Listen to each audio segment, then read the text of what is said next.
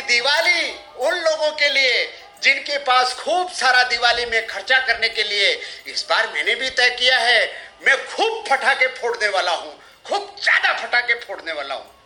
अच्छा बड़े पटाखे फोड़ने की बात कर रहे हैं आप। नमस्कार भाई साहब नमस्कार। नमस्कार नमस्कार। और बताइए। जी मैं बहुत अच्छा हूँ और आप सुनाइए तो दिवाली मना रहे हो ना? बड़े खुश लग रहे हो आज क्या बात है भाई? मैंने सोचा दिवाली का त्योहार आने वाला है। ओ हाँ दिवाली का त्योहार तो आ रहा है लेकिन सावधानी तो बरतनी पड़ेगी ना। सावधानी क्या है साहब? हाँ। इस बार मैंने सोच लिया है। अच्छा। दुनिया देखेगी मेरी दिवाली को। हाँ, और खूब फटाके फोड़ने वाला हूँ मैं। ओ यार ये पटाखे वाली बात मत करा करो यार। क्यों? अरे भैया पटाखों से बहुत सारा नुकसान होता है। क्या नुकसान होता है भाई साहब पटाखे से? अब बात यह है कि पटाखों से नुकसान तो यह है कि हवा खराब होती है। अच्छा। अरे दुनिया भर की बीमारियाँ और फिर कई नुकसान होते हैं यार। दिवाली में पटाखे तो दिए का काम है ना जैसा कि उसके नाम में ही लिखा है।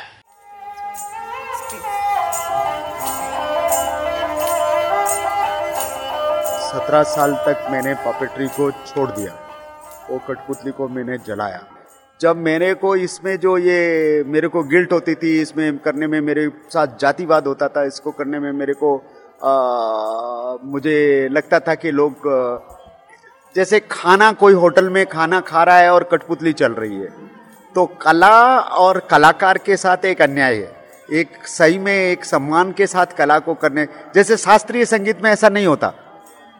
किसी और कथकली में कथक डांस में ऐसा नहीं होता कि वो खाना खाते समय डांस नहीं दिखाते। तो वैसे ही कठपुतली कला ने वो दर्जा इसलिए खो दिया क्योंकि उनके पास रोज़गार के और उस तरीके से इतने सक्षम जगह नहीं बनी स्पेस नहीं बने नए तरीके से कठपुतली चलानी है। तो फिर मैंने पुरानी चीज़ें छोड़ी। तो फिर मैंने कठपुतली को उस कठपुतली कला को जलाया। जलाने के पीछे आप ये सोचिएगा कि वो कितनी मानसिकता कितनी अ, मेरे दिल की दिमाग की हालत कितनी खराब रही होगी जब मुझे कठपुतली को जलाना पड़ा। पिताजी ने अलग अलग आर्टिस्ट की कठपुतलियाँ मुझे दी थी। और मैं जो पॉपेट्स बनाता हूँ, वो एक तो इको फ्रेंडली रॉ मटेरियल से पॉपेट बनाता हूँ पेपर मेस्ट से पॉपेट बनाता हूँ। तो मेरे लिए कठपुतली एक वर्किंग मेडिटेशन है। मैं, क्योंकि उसकी डेप्थ में मैं जाता हूँ तो मेरे को उसे बनाते समय मेरा मेडिटेशन होता है। वो हम सबको सजेस्ट करते हैं कि लोग कठपुतली सबको ही बनाएँ। और ख़ास तौर से बच्चों को ये कठपुतलियाँ बनाना आना चाहिए। तो बॉडी माइंड कोऑर्डिनेशन दिल दिमाग शरीर का तालमेल होता है। होलिस्टिक कम्युनिकेशन है। इसमें आप पूरा पूरा ज़िंदगी जुड़ी हुई है। कठपुतली कला एजुकेशन के लिए और लोगों के लिए बहुत बड़ा कम्युनिकेशन का मीडियम है। ये कठपुतली कलाकारों को अभी तो रहने के लिए जगह नहीं है लोगों को। अभी तो कठपुतली कलाकारों की बस्तियाँ जो बनी हुई है, दिल्ली में बस्ती बनी है, जयपुर में बस्ती बनी हुई है, उनको एक परमानेंट घर नहीं है उनके लिए। एक कलाकार को कलाकार जैसा घर नहीं मिला हुआ है। तो उनके लिए कुछ ऐसी व्यवस्थाएँ हों जो जो बने और लोग सोचें इस पर और दूसरा ये है, इन कलाओं के साथ इन कलाओं को मौका मिलना चाहिए और इन कलाओं को थोड़ा सा स्पेस मिलना चाहिए।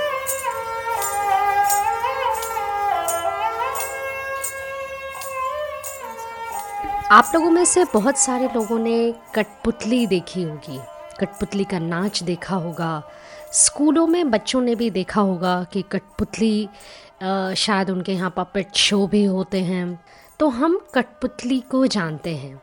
और ये भी हमें पता है कि ये कठपुतली राजस्थान की एक लोक कला है। लेकिन इस कठपुतली के बनने के पीछे उद्देश्य क्या रहे हैं? और आज कठपुतली ये जो है, ये किस हालात में है? आपने देखा होगा कि कठपुतली कॉलोनी भी हैं जो लोग दिल्ली के आसपास रहते हैं और कुछ इलाकों में भी कठपुतली कॉलोनी है। कठपुतली कैसे बनाई जाती है? और कठपुतली संचार का एक सशक्त माध्यम है कम्युनिकेशन का, कि हम कैसे आसानी से कठपुतली से एक दूसरे से बातचीत कर सकते हैं खास तौर पे ग्रामीण इलाकों में भी और बच्चों के लिए भी। कठपुतली पर विस्तार से बात करने के लिए हम मास्टर पपेटर रामलाल भट्ट जी हमारे साथ हैं, जो बेयरफुट कॉलेज तेलोनिया के रिसर्च सेंटर में कठपुतली को लेके ही उन्होंने बहुत सारे प्रयोग किए हैं। एक कम्युनिकेशन का, एक संचार का सबसे सशक्त माध्यम इसे बनाया है। और उनकी ये पचास साल का सफ़र कैसा रहा कठपुतली के साथ? इस पर बात करेंगे। साथ में एक समय ऐसा आया जब उनको अपनी कठपुतली छोड़नी भी पड़ी। ऐसा क्यों? ये सारी चीज़ें हम विस्तार से जानेंगे और अपनी लोक कला जो भी हमारे भारत में है, उस लोक कला को भी समझेंगे, जिसमें से जिसमें से आज हम शुरुआत कर रहे हैं कठपुतली से।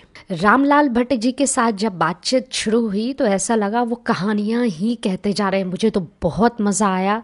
उम्मीद है आपको भी बहुत मज़ा आएगा इस बातचीत में। तो चलिए ये बातचीत शुरू करते हैं। आप सुन रहे हैं वॉइस वाइब्स कम्युनिटी पॉडकास्ट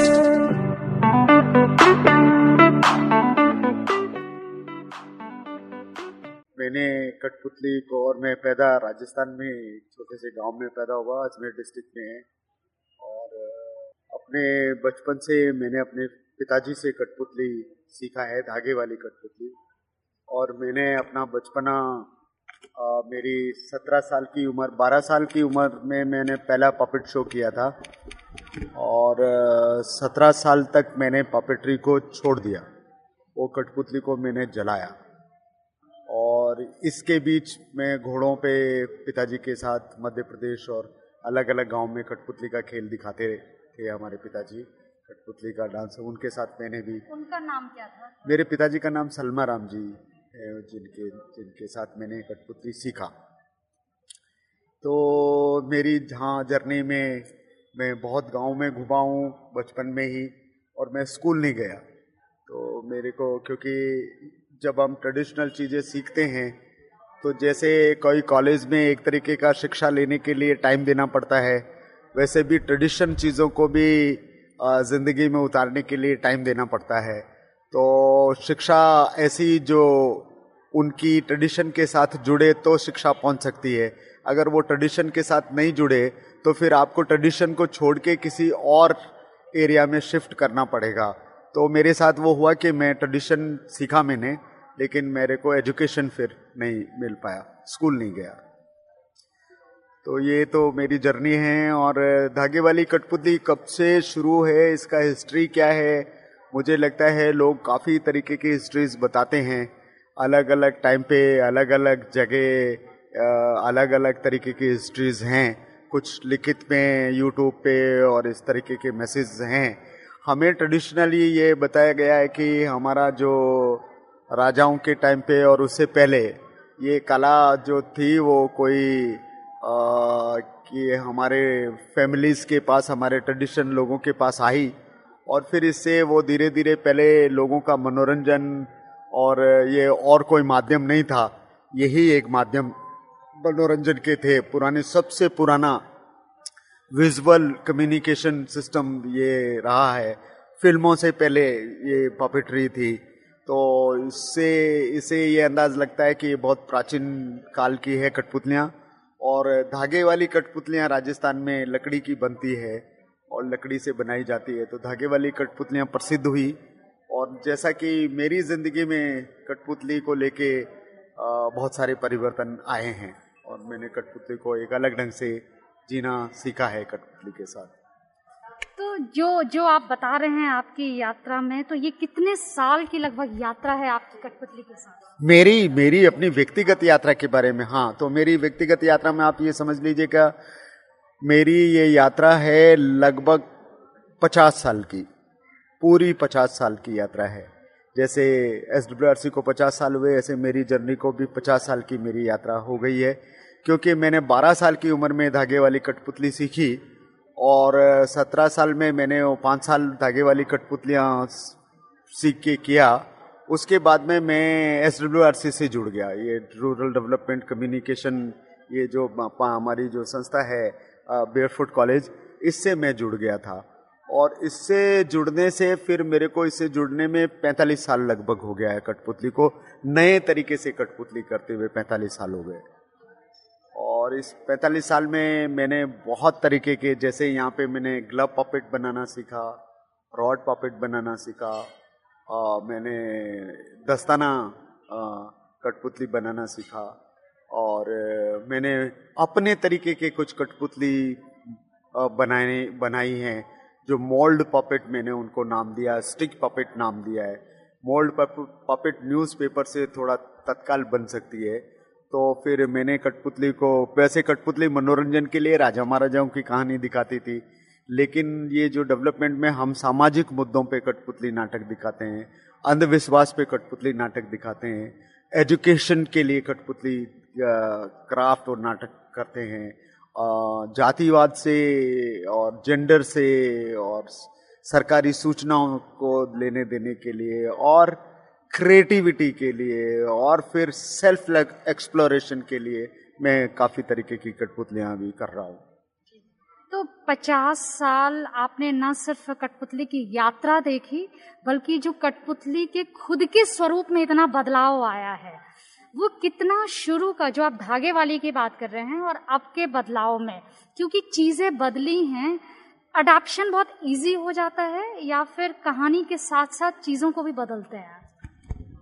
मेरे ख्याल से जो जिस तरीके से इतना आसानी नहीं रही है जैसे एक कल्चर जब तैयार करते हैं, जैसे हमारे ट्रेडिशनल पॉपिटियर में जब फादर अपने बच्चे को जो सबसे बड़ा गिफ्ट देता है, जो सबसे बड़ा बैंक बैलेंस होता है, वो एक कठपुतली का सेट होता है।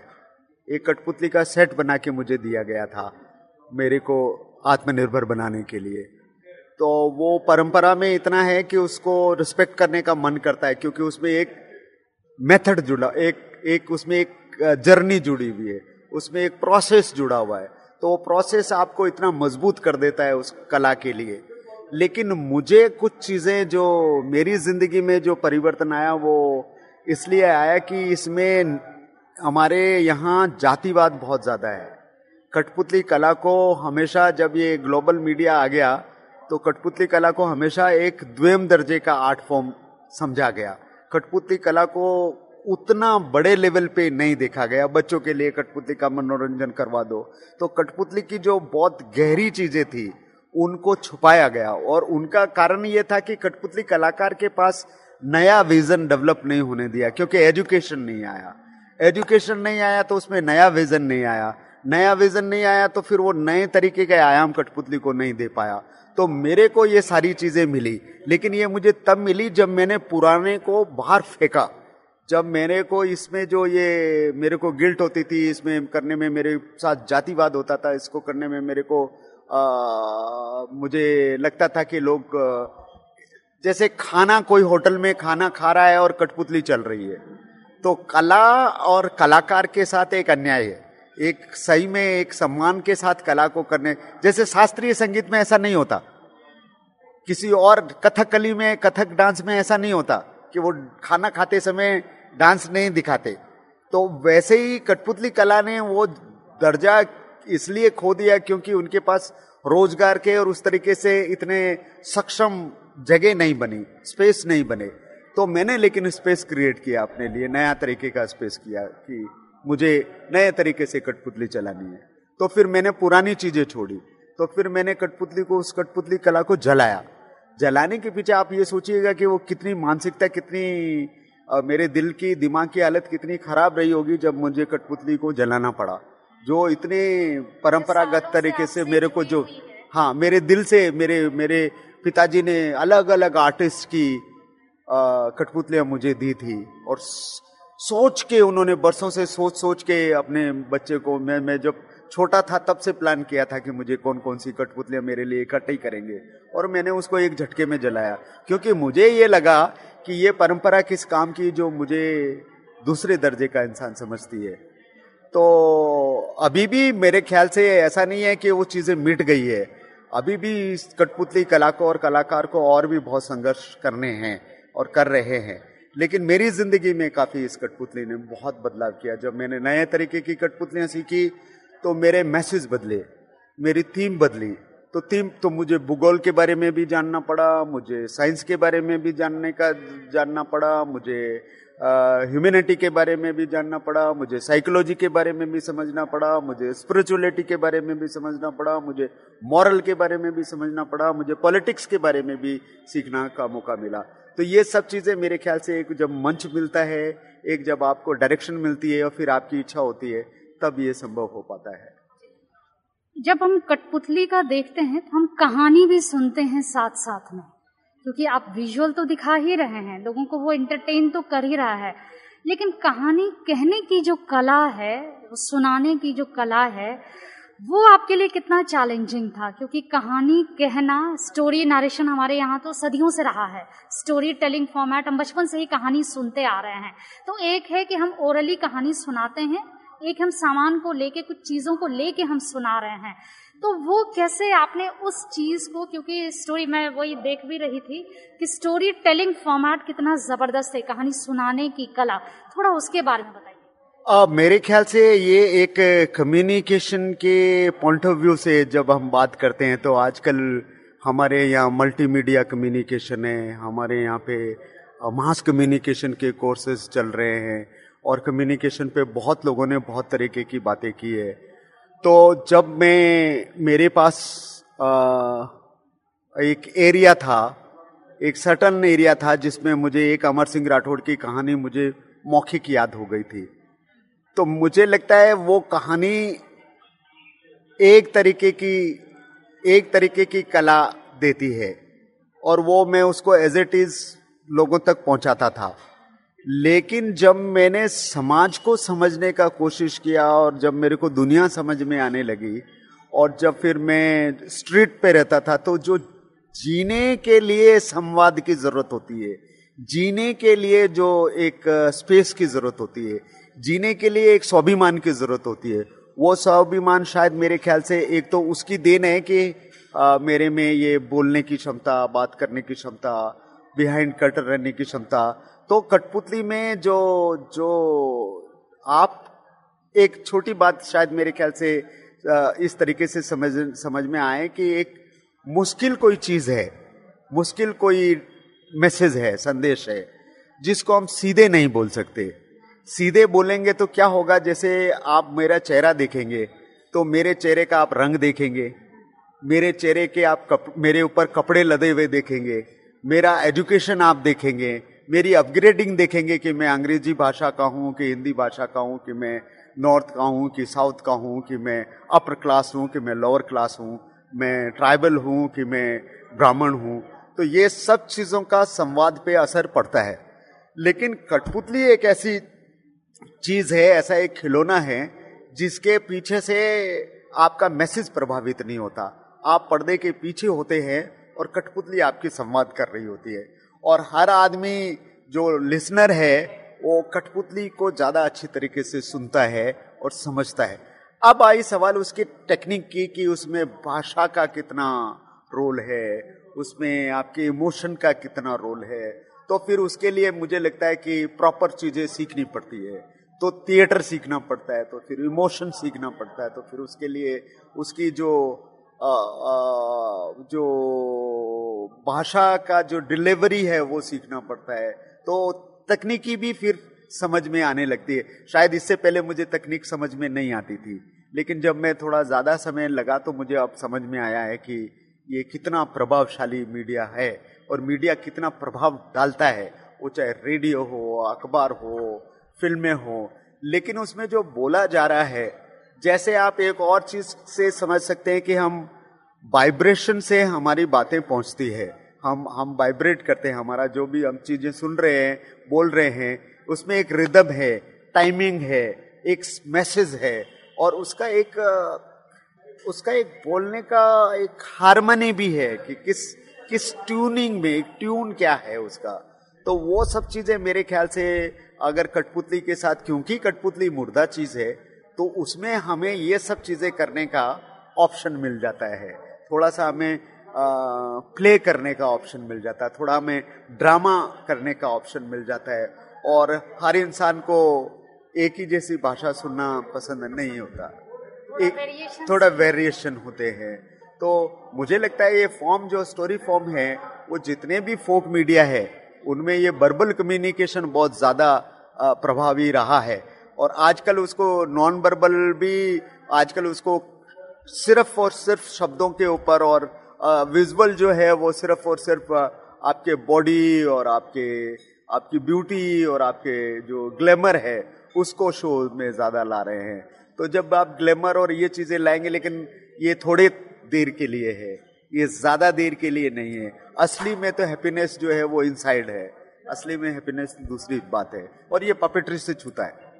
थोड़ा समय जो पपेट्री बनाते हैं एक तो है कि हम मैसेज दे रहे हैं लेकिन जो लोग बना रहे हैं इसका जी विधा को थोड़ा शेप दे रहे हैं बनाने वालों की अभी आज के समय में क्या स्थिति है? थोड़ा क्या करें? अब मैं तो ये कहना चाहूँगा कि जितने भी आर्ट फॉर्म है हिंदुस्तान में जितने भी जो फोक कल्चरल लोग हैं, जो जिन्होंने ये ट्रेडिशन को और कल्चर को ज़िंदा रखा है, उन सब लोगों के साथ अन्याय हुआ है।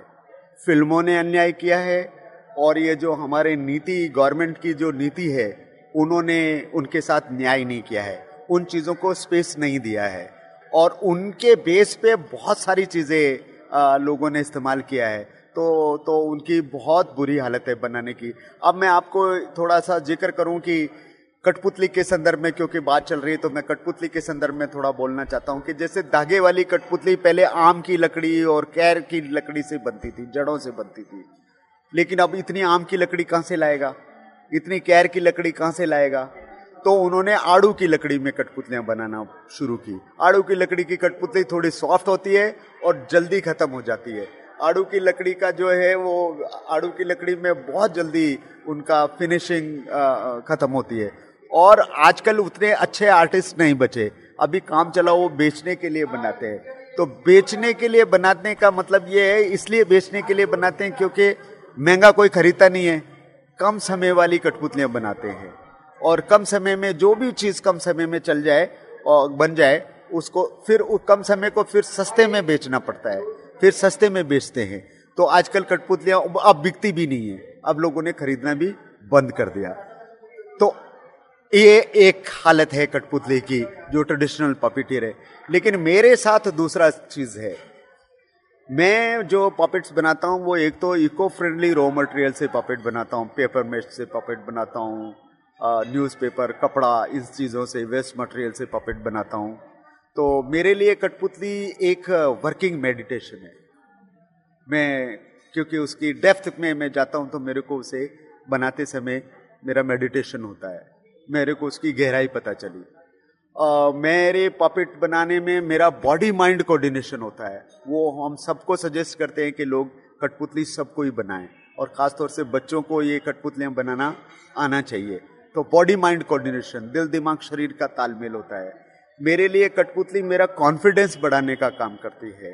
मेरे लिए कठपुतली मेरे में जो जो स्टिफनेस है, उसको फ्लेक्सिबल बनाने के लिए काम करती है। मेरे लिए कठपुतली जो क्राफ्ट है, वो मुझे क्रिएटिविटी मेरे अंदर देती है और एक अलग तरीके का विजन देती है जिससे मैं मैं मैं कठपुतली बनाता हूँ।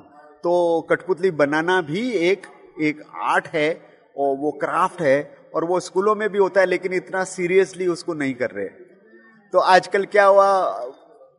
पेपर फोल्ड करो, वो इजी है। हाँ तो फिर फोल्ड करके आप बना दो। फिर कुछ आप अलग अलग तरीके के कुछ ऐसे स्ट्रक्चर बने हुए ले आओ, उसे बना दो। तो वो जोड़ने में आसान है। ब्लॉक ले आओ, वो जोड़ने में आसान है, क्योंकि वो बना बनाए हैं तो उसको आप स्ट्रक तो ये कठपुतली आर्ट फॉर्म जो है ये एक तरीके का आप जैसे पानी को काट काट के आप नहीं समझ सकते ना उसके मिनरल क्या है। आप मिनरल ढूंढ सकते हैं लेकिन पानी को आप काट के नहीं बांट बांट के, के इतने में फ्लोराइड है इतने में मतलब कुछ और बैक्टीरिया है ये आप उसको वैसे नहीं समझ सकते। तो वैसे ही ज़िंदगी है जैसे हवा को आप काट के नहीं समझ सकते। ऐसे ही एक आर्ट फॉर्म है जिसको आप काट के नहीं दे सकते। ये होलिस्टिक कम्युनिकेशन है। इसमें आप पूरा पूरा ज़िंदगी जुड़ी हुई है।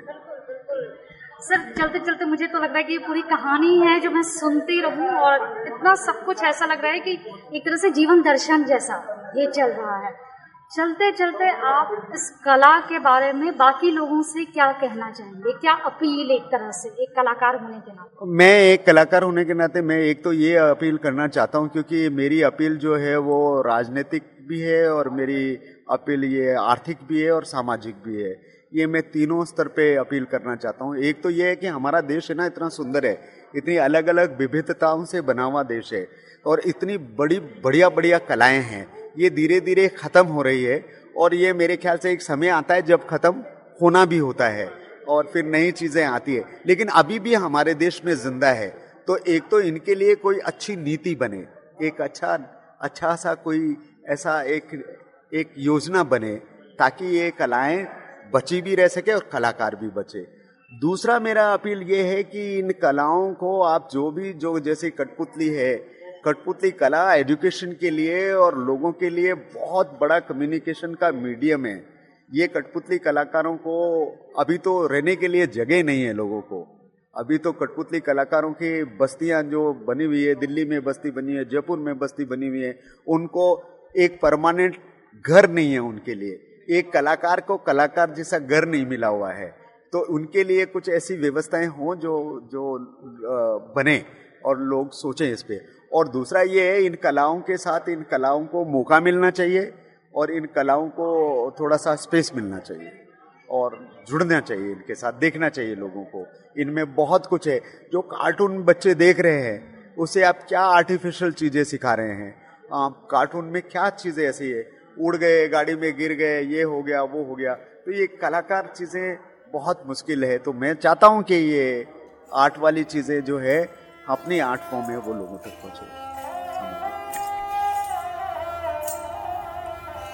दोस्तों, आपको ये बातचीत कैसी लगी हमें ज़रूर बताइए और हमें कमेंट बॉक्स में जो हमारा ईमेल एड्रेस है voice dot vibes community at the rate Gmail dot com इस पर आप फीडबैक भी दे सकते हैं। साथ ही साथ, यदि आपके इलाके में भी कोई ऐसे लोक कलाकार हैं और बहुत लगे हुए हैं। आप हमें उनका नंबर, उनका परिचय हमें ईमेल करके भेजिए। वॉइस वाइब्स कम्युनिटी पॉडकास्ट उनकी आवाज़ इस पॉडकास्ट पे लेके आएगा। न सिर्फ़ उनकी कला, बल्कि उनके बात, उनके विचार हम सब तक पहुँचा सके। तो दीजिए सौम्या को जाने की अनुमति। अगले बार फिर किसी एक ऐसे ही लोक कलाकार के साथ हम बातचीत करेंगे। धन्यवाद।